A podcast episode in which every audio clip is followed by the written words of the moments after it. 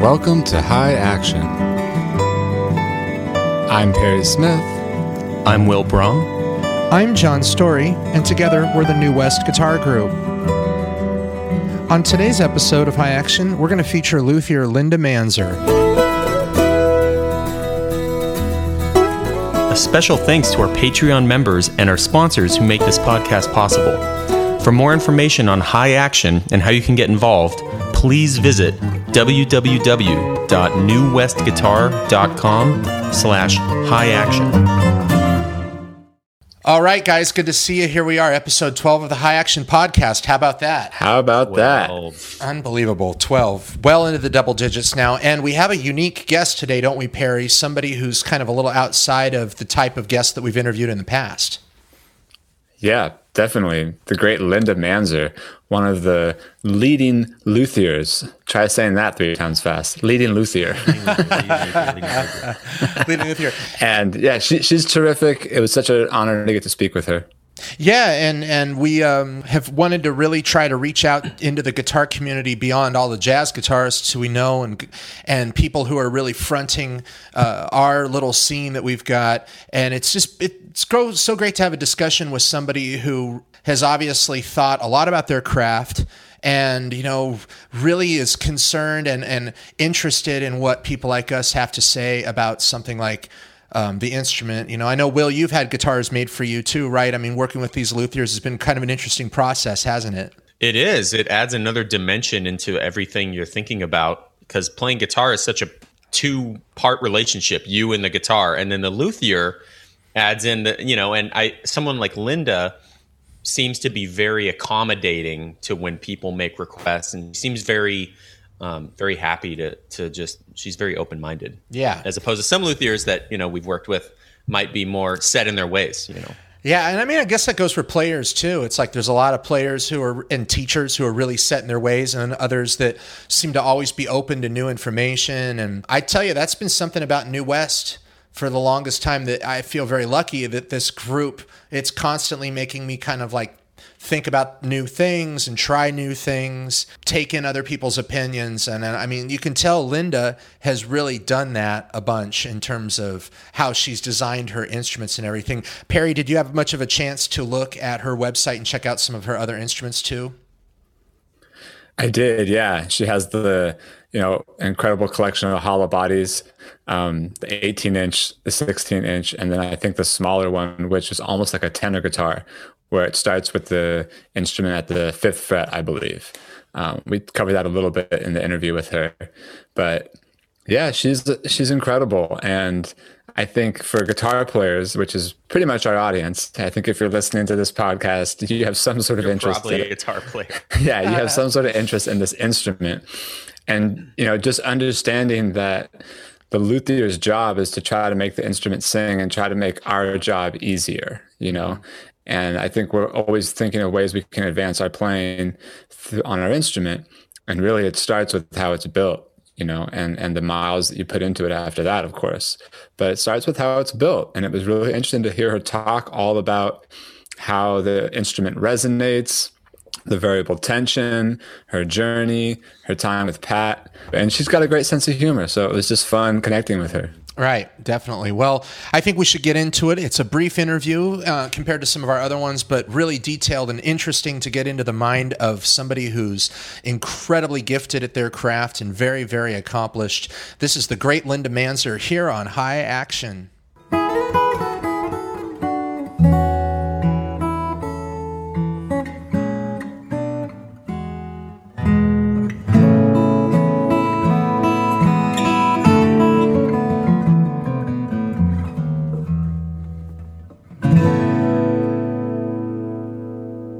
Linda, how are you? It's so good to see you. Thanks for taking the time to do this today. This is awesome. Great. Great. Uh, thank you for inviting me. I'll warn you before I start. I have a slight distraction. I have a squirrel in my shop. What? he just he just showed up like a second before. Wow. So I'm, I, I can hear him gnawing away. So if I lose power Okay. and you hear Squeaky has bit the dust, he's in the wall. I can hear him in the wall. He just made his way from the Yeah. roof down to the wall. So there's going to be I don't know how I'm going to deal with it. Well, if we have to stop and you got to go get the squirrel, it's all good because anything can happen on High Action Podcast, Linda. So okay. it's all it's all good. So you know we're we're so honored to have you because Linda, whether you know it or not, you know the guys and I we've we've talked a lot about your instruments for many years because we we believe that they're just some of the the best. They're some of the best that have ever been made, and it's so fascinating talking to luthiers as a guitar player because while we share so many common visions and goals, you know we're always thinking about sound and like for guitar players, sometimes it's about us overcoming the feel of the instrument or fighting an instrument. And for a luthier, it's like you're thinking about that from from day one. And mm-hmm. so I'm just, I'd love to learn about your background. Uh, my heroes were people like, uh, you know, Neil Young, Joni Mitchell, James Taylor. Right. I grew up in that was my my era of growing up with that music and seeing those people performing live and uh, yeah it was pretty incredible. Did you study um, art in college? Was that something i read too, yes. Okay. i went to two different art colleges um, and i kept finding myself in the woodworking shop strangely and i had already made a dulcimer from a kit mm-hmm. uh, as a teenager in high school and then um, i just kept finding myself in the woodworking shop. That should have been my clue Right. Uh, and I then I went to another art college, and I was a, a bad folk singer, and uh, so I was like a painter, a bad folk singer, and I was making dulcimers. And one day I realized that combining all those three things uh, right. would actually be, you know, the science and the the working and making stuff and uh, the music was like suddenly I thought I could make guitars, and so I started to hunt for a teacher, and that was in the uh, I think that was in the mid oh god mid early 80s mm-hmm. and i uh, studied I, I, found jean-claude Larrivée in toronto and right. he uh, hired me i bugged him until he hired me he, he didn't want to hire me because i was a, a woman and i had to talk him into it that's astonishing. I mean, and I guess that kind of is the. Um, it's not an elephant in the room or anything, but it is fascinating as a as a woman luthier. There's just less women building guitars, but mm-hmm. there's such a long line of great Canadian guitar makers, and you know, it seems like a lot of people interact with with Larrivée. And this was around the time that you also had met Jimmy D'Aquisto too. Is that true? Uh, yeah, I started actually. It was 1974 four when I started working. Gosh, got, it's so long ago. Right. I, I, started working with Larrivée, and yet you're right that the original apprentices that were there at that time were all the people who were, were ended up being in the Group of Seven Guitar Show, mm-hmm. uh, the Gr- Group of Seven Guitar Project. Um, and um, then a few years later, after I was out on my own, it was about 1982, 83, I um, approached, well, I, he actually, Jimmy D'Aquisto called me about something, and we started talking. And I asked if I could go visit him wow. uh, in Long Island. And then once I got there, I asked if I could study, and we worked out an arrangement. So I, I studied with him for uh, over off and on because I was sort of commuting from uh, Toronto to mm. Long Island but over the course of uh, 83, 84. And was was his health okay then too? He seemed to be kind of. I mean, his the 80s are such a big era for his instruments. You know, he was experimenting with solid body guitars and all sorts of stuff too. I entered his his life at a really interesting time because he was starting to kind of get appreciated for what he actually did, and he was transitioning from copies of D'Angelico's to coming up with his own ideas. He was right. very hungry to break away from everybody kept ordering the old style of archtop guitar from him, and he had a lot of ideas. So he was he's in some ways he said he was sort of jealous that I could do anything I wanted because I didn't have this weight on my shoulders that he did. Uh, I'm par- I'm paraphrasing. I mean, he he had epilepsy, mm-hmm. uh, so he warned me that he could have um, a fit while I was there, and he told me what to do. So, and he took a lot of medicins, med- medications for it. Right. But uh, I never experienced that when I was with him. Wow. So. And and how amazing to get to work with him so early on in your building. I mean, that would be like that would be like a guitar player today getting you know to work with Metheny right away or something like you know some heavy guy. I mean, Jimmy was um you know was just a modern innovator of the archtop mm-hmm. guitar. And did you feel like after studying with him that you had to make a choice? between really pursuing flat top guitars and archtop guitars or one or the other because that is something I find really striking about your practice is that you're so accomplished with both styles of instruments and that seems to be really rare amongst the luthier community where people really specialize in arch tops or they specialize in flat tops. Um, no, I didn't feel any pressure at all because at that time it was hard to make a living as a guitar maker and you had to be versatile. So I actually had to learn how to make every single guitar that anybody ever asked me about. So if they asked for a, a, steel string or a nylon string, which is what I learned from Jean Claude Larrivée, uh, and then, you know, when I learned how to make arch tops from Jimmy, there's a really long, steep learning curve of how to make them. I'm happy to take my time learning and sort of infusing my philosophy into what, you know, the, the basics I learned from him because the role of the arch top over the years has changed. It used to be a big band, cut through the band, mm-hmm. uh, acoustic instrument, uh, meant as really a rhythm, percussive almost instrument. And now it's actually it's a really versatile instrument because my what I try to do is make them have uh, more sustain than uh, traditional arch tops. That's my goal. Um, that's just my particular preference of where I'm going. I want them to be as acoustic as I can make them. If you want to stick a pickup on them, fine.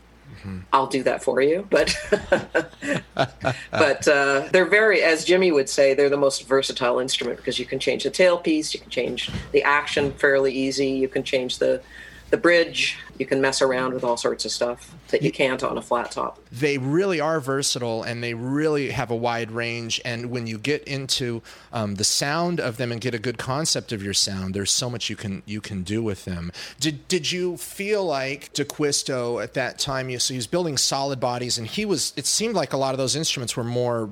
He wanted to go more electric with his designs at that time too. Is that true? Or I actually I think he had just started working on some electrics. Like mm-hmm. they were they had a hollow chamber in them, right. and uh, so they looked like a, a, a Les Paul, the yeah. one I saw that was there when he when I was there. And he would you know he would carve the top. So all the the only difference between well I mean there's tons of other differences, but the main difference was there's chambers. So think of an L5 that had warmth Mm-hmm. And that's that's where the direction he was going in. But after I was with him, he uh, struck up a relationship with Scott Chinery, who was the yes. the famed guitar uh, collector mm-hmm. who really changed a lot of archtop guitar builders' lives by recognizing living builders. Because at that time, the only good archtop was a vintage archtop, which was a little bit of the dilemma D'Aquisto found himself in. Is that everybody wanted a you know traditional uh, D'Angelico style uh, New Yorker kind of guitar. Mm-hmm. And uh, Scott Chinery just said he, he saw that we were the community of archtop builders were doing some cool things, and he uh, commissioned all of us to build one blue guitar, which became the Blue Guitar Collection. Yes, which is actually uh, Scott Chinnery passed away in the year 2000. He um, his collection has is actually for sale now. That blue guitar collection is about to come up for sale. Wow. So the entire collection as a whole. I think so, yeah. Yeah, because let's yeah. see, I'm off the top of my head. You're looking at Mark Lacey, John Monteleone, Bob Benedetto, you. Oh, who else? There were so many luthiers. Ted Megas, who's from Portland. Yep. I um, a lot of uh, Steve uh, Anderson. No, actually, I think he somehow uh, wasn't in the project for some reason. Uh, but right. Uh, um, Steve Grimes, Tom Ribbecke. Yeah. Um, uh, John Zeidler. Yes, who passed. Uh, yes, yeah. Course. And then what happened actually after John uh, after the Blue Guitar Collection, uh, John Zeidler got ill, and a few of us got together and we built a tribute guitar for John to raise money for his cancer care. Wow. Unfortunately, he died before we finished the guitar. But there is a guitar that most of the people who were in the Group of Seven Guitar Project uh, we collectively built one guitar as a fundraiser for uh, his family. Oh wow! And and, yeah. and uh, so it was built by Benedetto and Monteleone and Tom Ribbecke, Steve Grimes, myself, Buscarino, uh, Bill Cummins, uh, mm-hmm. Ted Megas, uh, Steve Anderson. Uh, but I'll forget somebody. I'm sorry. I'm sorry. I'm sorry. yeah. A bunch of Collings, Bill Collings, um, Santa Santa Cruz, Richard Hoover, right. everybody uh, that we could squeeze in. It was pretty tight, and uh, it was ended up being a really cool guitar. Each person did a different part. Ah, it's so rad. We're discussing all this work you've done with all these luthiers. All of you have contributed to a push forward with this instrument. After you worked with Jimmy, did you want to stay in, in New York and Long Island, or did you want to get back to Canada and and and do all that and and really start your practice there? I at that time I was with uh, Jimmy. I was commuting between Toronto mm-hmm. and mm-hmm. Long Island. My father was ill, uh, mm-hmm. so I had I was going back and forth a lot. Mm-hmm. But I'd also started my relationship with uh, Pat Metheny, and I was about four guitars into that one, including right. the Picasso. Was uh, so I I kind of had my own career going on. Jimmy actually offered me a job. I'd already been an apprentice mm-hmm. and uh, I just I wanted to do my thing. I was sort of ready yeah. at the starting gates to you know I had this incredible opportunity working with uh, Pat, so I I kind of jumped on. I, I I had so many projects on the go. I was it was insane. Was it true that you wrote Pat kind of a fan letter first, and yeah. then you met him at a concert backstage, and that and it was around that time you developed that that relationship for him to build these instruments for you? Yes, uh, it was in Toronto. I wrote him a letter, and I, I actually didn't expect a response. Uh, and I invited him over to my shop the next day for tea, thinking, you know, he's he's in Toronto. He'll just hang out for a while. Right. That's what they do. Not knowing that, as you guys know, the moment you're finished, you start packing up and getting ready for your next destination. So right. I was able to. Uh, they, they came out and found me after the show, and I, I went back and talked with Pat, and um, it was a, it was a long evening. It it uh, it was with Danny Gottlieb, his drummer, Pat, and I had an apprentice at the time, uh, Peter Jakobsen, and the four of us. Uh, basically, Pat played the whole concert over again on some guitars that I ran home and brought back. Wow! Uh, I was so completely unprepared to meet him actually, um, but uh, we ended up making a really nice personal connection and um, he i think he just saw in me something that i could work with him because he, right. he was he had a lot of ideas and he was looking for somebody and i was i was lucky enough that i was that person so. Yeah and and had you built for um, bruce yet or um, gordon lightfoot at that point too? I'm, i was trying to kind of put this lineage together of when some of these big name artists had gotten a hand of your guitars at that point because that must have been a huge lift having artists like that play your instruments right away too yeah, I mean, it was sort of a bit dumb luck in some ways. Like I, I knew um, I, I made the first famous person I made a guitar for was actually Santana. Oh, really? Um, cool. Know, start small, right? Yeah, no right. Pressure. Yeah, yeah. That's and, awesome. Uh, That's so cool. I think I'm pretty sure he still has it, but I don't know. I haven't had any communication with him in 20 years or something. But um, yeah, and then yeah, then Pat and then uh, or no, I think then Gordon Lightfoot. Oh, it's so long ago. And then Pat, and then you know many guitars for Pat. Today's episode of High Action is brought to you by AEA Ribbon Microphones and Preamps. AEA has been manufacturing high quality ribbon mics under the AEA name since 1998. But prior to that, all the way back in the 70s, Wes Dooley himself, the founder of AEA, began servicing the old RCA 44 style ribbon microphones, which had been heavily in use since the 40s and 50s. Wes's uh, knowledge of these microphones, plus new advances in technology, allowed him to develop the AEA product line. Currently in New West, we use the uh, N22, the N8, even mics like the R88 and R84 from time to time. But all across the board, the entire product line is amazing. We absolutely love his microphones. So if you'd like to learn more about AEA ribbon mics or to purchase one of your own, visit aeribbonmics.com. Thanks again for making some time for us. Uh, I'm, I'm so curious to ask you some questions as a guitar player who's played a 175 for 20 years, and a guy that recently has a, a great acoustic from Jeff Traugott, who we've had nice. a relationship with in this group. I'm, I'm fascinated to ask you uh, just about kind of some of the nuts and bolts of what goes into creating the guitar the way you want, and some of the questions that I have as a player. I think a lot of the listeners uh, in this podcast might have some of the similar questions that I've had when they pick up guitars and they kind of wonder why they feel a certain way or why they resonate a certain way. And I was ho- hoping that maybe you could help explain to us and the listeners sort of why these guitars have this kind of result when you play them. And, and I guess the first question specifically that I have in regards to this is about arch tops. I've played so many different arch tops and I've always kind of tried to compare them to the feel that I have with my 175, which always feels like home court to me, you know? Mm-hmm. And one of the main things I feel first when I pick up a guitar is the variable tension.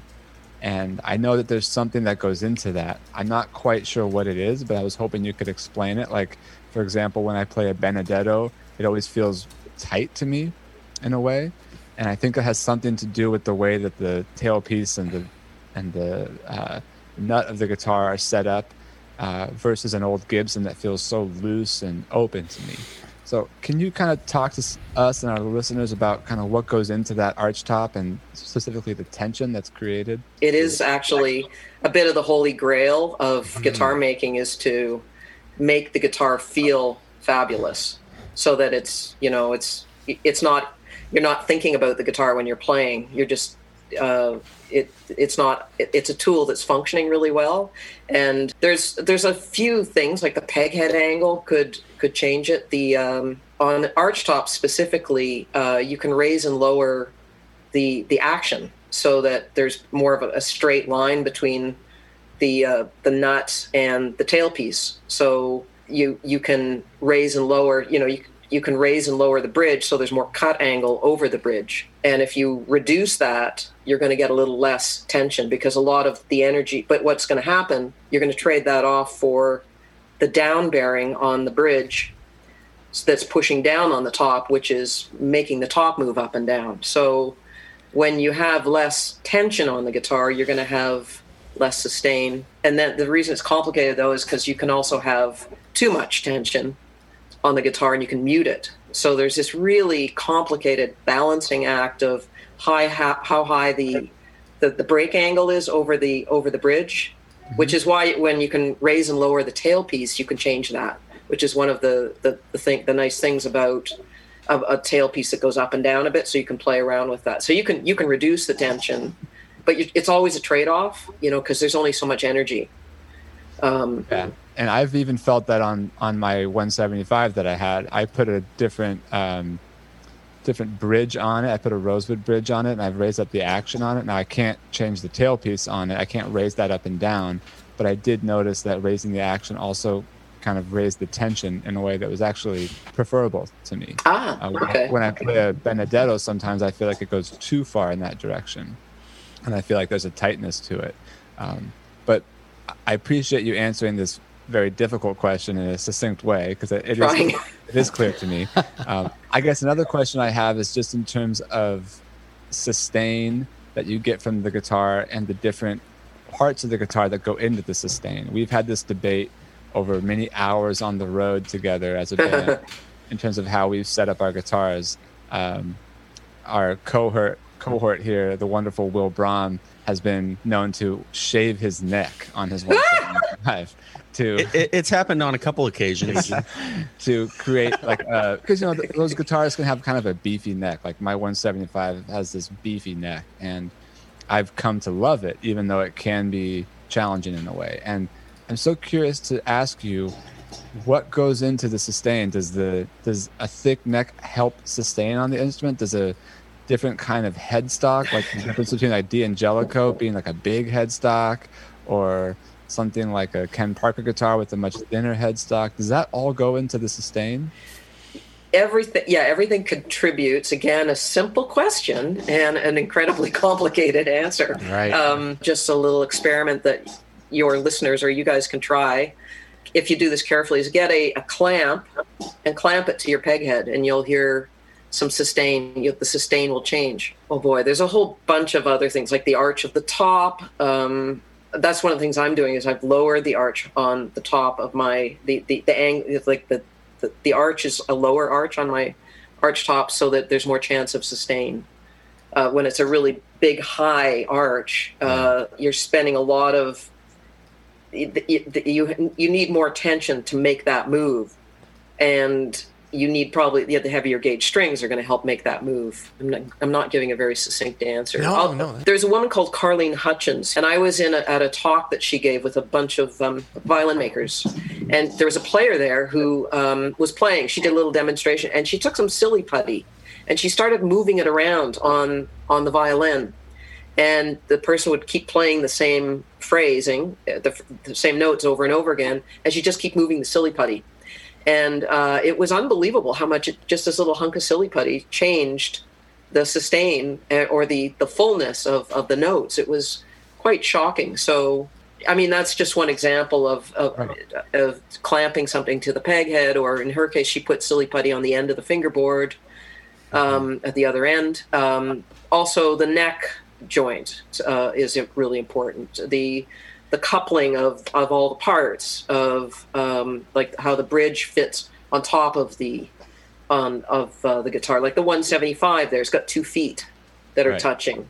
In my bridges, the whole base of it, there's no, there's not two feet. There's just one big foot, big foot. I know that there's so much go- that goes into it, and I can sort of relate to that as a guitar player myself. There's so much that goes into our artistry, and I think one of the things that we really uh, respect about luthiers is they put so much time and energy into their craft, and I know that that's the same thing that we go through as guitar players. And to that point, when you're collaborating with uh, professional guitar players that are looking to try to achieve this sound and this feel from this instrument, there there must be a delicate balance that you have to come to with them versus what you're trying to do as an artist and what they're trying to do as an artist. And you know, we've all been fortunate to work with with really great luthiers, whether it's Stephen Marchione, Jeff Traugott, the list goes on. Mhm. What are some of the important things that you've uh, noticed in your years of working with incredible players um, in terms of coming up with a successful collaboration? Do you have to give a little bit? Do they have to give a little bit? How does that, you know, what have you learned from that process?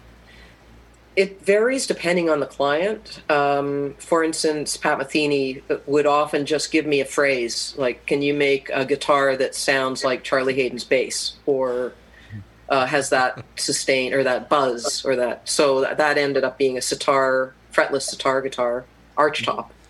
Uh, so it had a bit of punch as opposed to a flat top sitar guitar, which I've also made for Pat. So he kind of lets me roll, run with an idea because he trusts me uh, and I kind of know what he likes technically. I know what kind of neck shape he likes. Uh, I'm I'm actually working on an arch top for him right now. Um, That's going to be big and loud. Um, Cool. And it's up on the shelf there. I, I Ah. probably shouldn't show it to you, but That's so cool. it's uh, it's close. No, but you he should. just you said- should. it's it's pretty. I want. I, I need him to reveal it. I think because Yeah. it's pretty. It's pretty unusual looking. Of That's course, a great way for us to um, upset Pat on the High Action podcast is to Yeah, debut well, his instrument before blackmail him. him. Yeah. And then some people have really, they come to me with a fully formed idea of exactly what they want, and I'm basically their hands. And if I trust that they know what they're talking about, you know, like somebody who's a really seasoned player, I really listen to their technical expertise because I figure it's their guitar, it's not my guitar, and I'm just the vehicle to make it.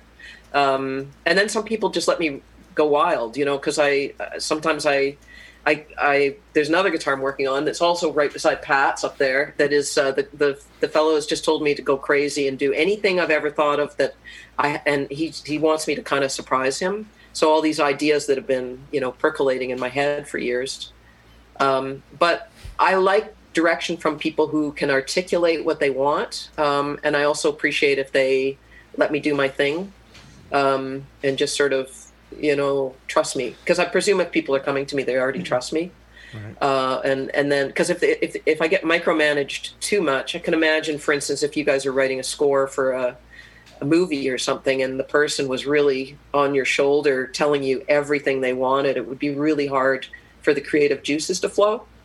So I'm I'm kind of a little bit like that, but probably a little less than you guys because you guys have to really create magic with every song, with every note. I would say that there's a lot of similarities, though, and I think that um, hearing you talk about, you know, the the sort of ways in which you've s- sort of balanced um, the direction that you've got from people, whether it's one phrase or something that's you know more fully realized, your ability to kind of do both of those things um, probably really attributes to the great success that you've had. So I just um, want to let you know that that's how I'm thinking of it, and it's it's really a pleasure to hear you speak about your craft.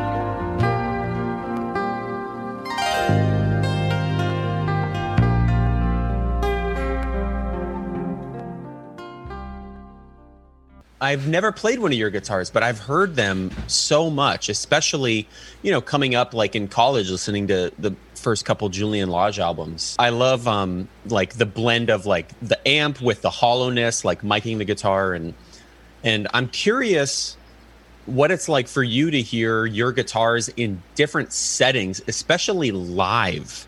Because like a, an acoustic guitar or or a, a hollow body guitar, you know, sounds amazing on an album mic'd and, and recorded the right way, but like maybe take, for instance, someone like Pat playing it live in these giant venues. Do you hear new things? Is it unexpected?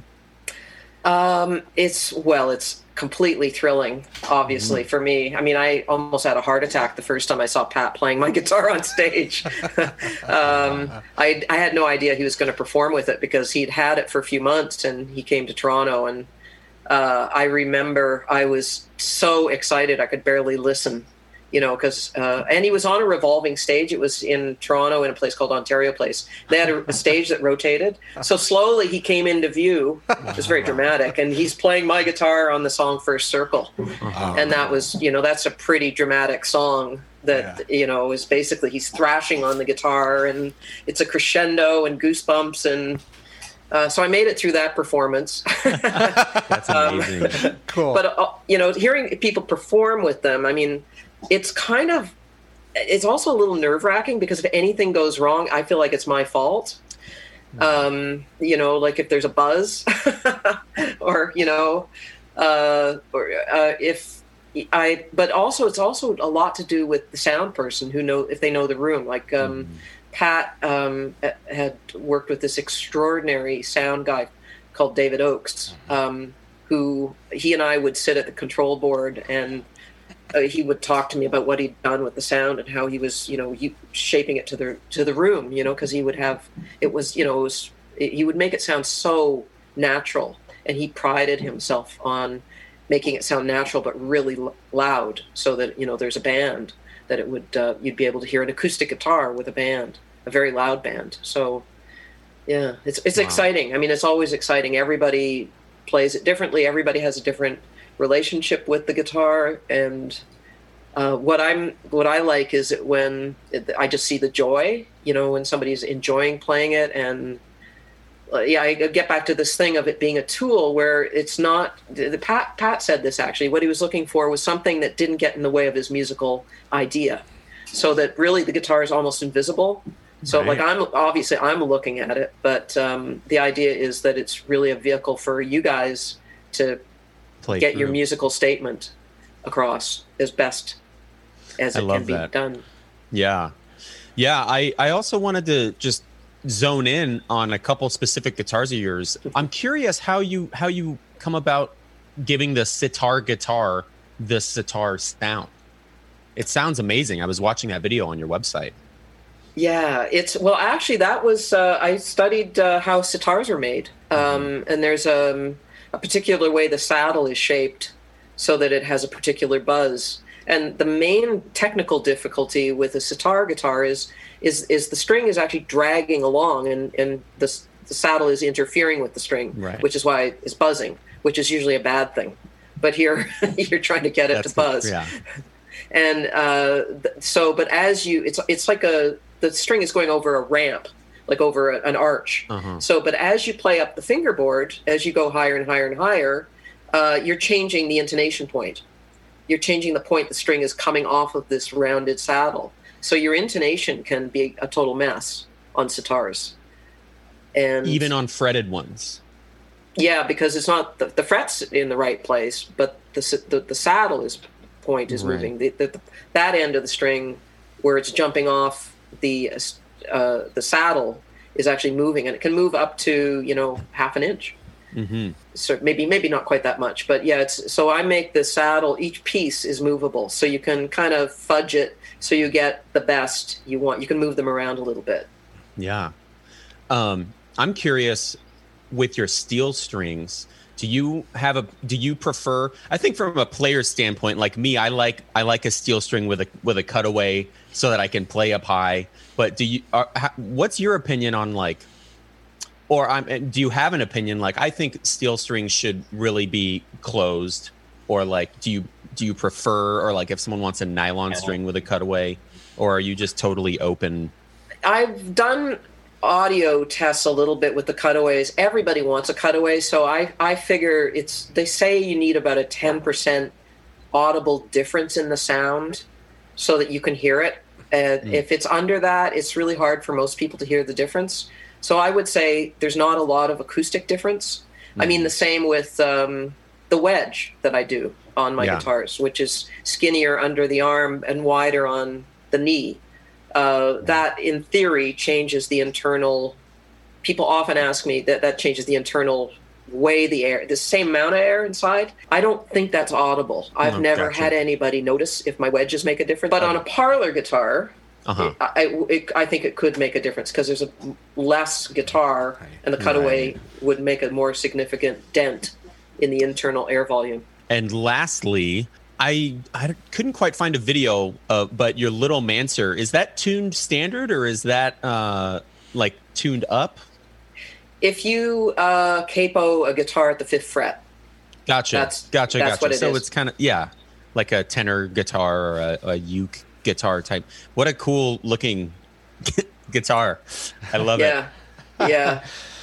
there's a there's a great video of it actually um, uh, in you know Anna Maria Jopek, who yes. performed with Pat yes. In Poland. And they did a live concert, and Pat came out and did an encore afterwards. Um, and what is the name of it? It's a Polish name. It's a Polish traditional song. He play he comes out solo and he plays that little guitar. That's mm. one of my absolute favorite songs. And he just learned it quickly that afternoon and came out and did the encore just on the little guitar. So That's amazing. I, something oh, I can't remember the name. Maybe I can send you a link. Well, I hope to play one of your guitars one day for sure.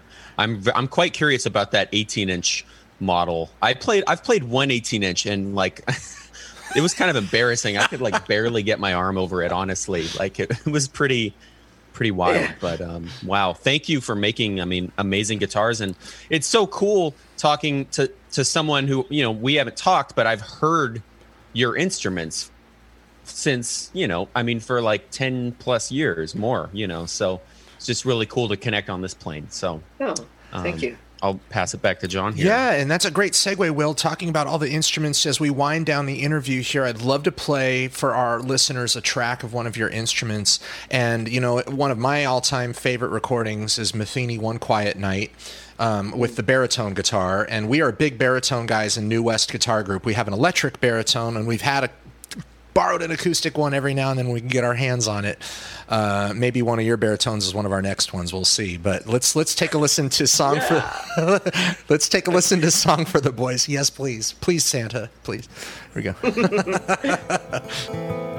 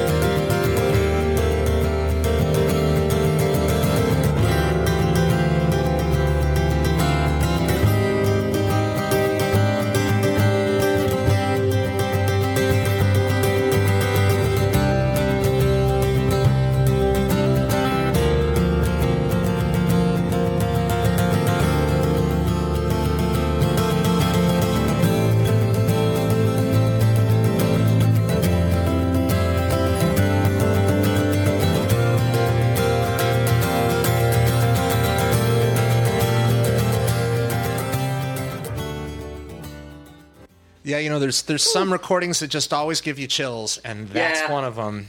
I mean, I love that song. I mean, we've been on the road with New West out in the middle of like Idaho, and we've just blared that in the car, like at six in the evening when the sun is going down, and we're thinking, "This is what Pat wrote." You know, this is for, you know, it's he recorded that at his home on just I read in digital performer with like a DPA mic, and you know, doing his direct thing, and it's it's just so cool. Your instruments being used in these ways by these artists and and you know just again to wind down the interview just a couple little things before we of course want to help our listeners know where they can find out more about your instruments if they're interested in in going out and, and ordering an instrument.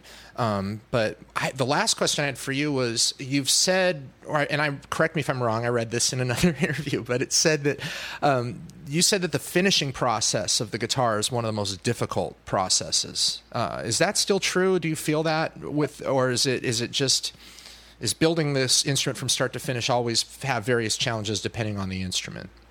The finishing is a challenge just because it's uh, technically it's challenging because anything can happen with lacquer. There's all sorts of ways it can go wrong. Mm-hmm. there's adhesion. There's uh, how much you put on there's the equipment. It's really messy to do it. I mean i'm getting more and more organized mm-hmm. but uh, it's it's always been a challenge. I think i'm i'm pretty good at it now right. but it took me my entire career to kind of feel confident that i'm i've actually kind of got that aspect of it down. But it, it's a much larger part of the instrument than most people know. Right. And it's you know you you spraying lacquer and you get high you've got.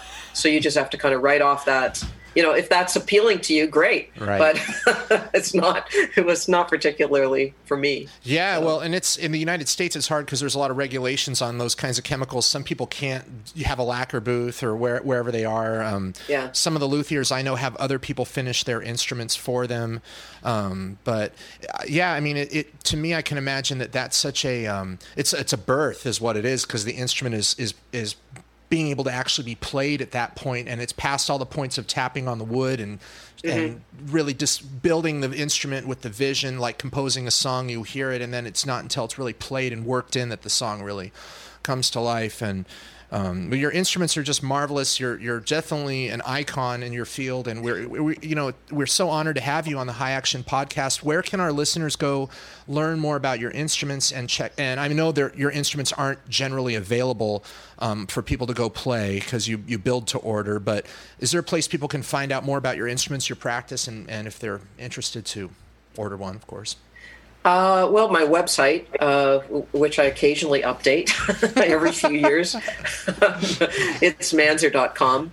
Um, and there's a couple of stores that have them once in a while because I've got so many out there now that they're mm-hmm. now starting to surface as used guitars. Um, you know, like I've got one on my bench right here now that actually I just got the fellow who owned it passed away, and oh. his daughter um, sent it to me to sell. Oh, so wow. it's uh, it that that's how you know there uh, there's a few stores that sell them. Right. Um, Dream Guitars has them quite often. Um, Snyder Music.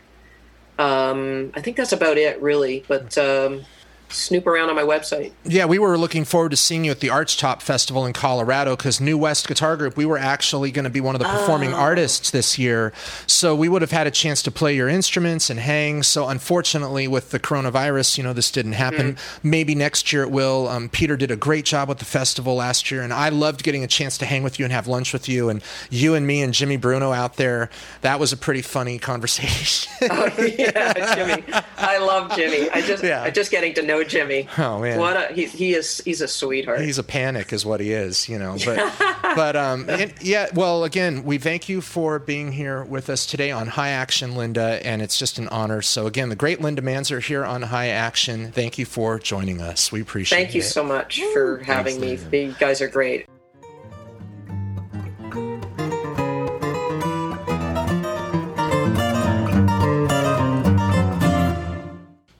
Thanks again for joining us for another exciting edition of High Action. We'd like to take this moment to thank our sponsors for making this podcast possible, especially those who follow us on Patreon. If you'd like to join us, visit us at www.patreon.com slash New West Guitar Group. There you can subscribe monthly to our Patreon page and get exclusive content from today's podcast. Lastly, don't forget to subscribe on Apple Podcasts for all the future episodes. Once again, I'm John Storie with New West Guitar Group, and thanks for joining us on High Action.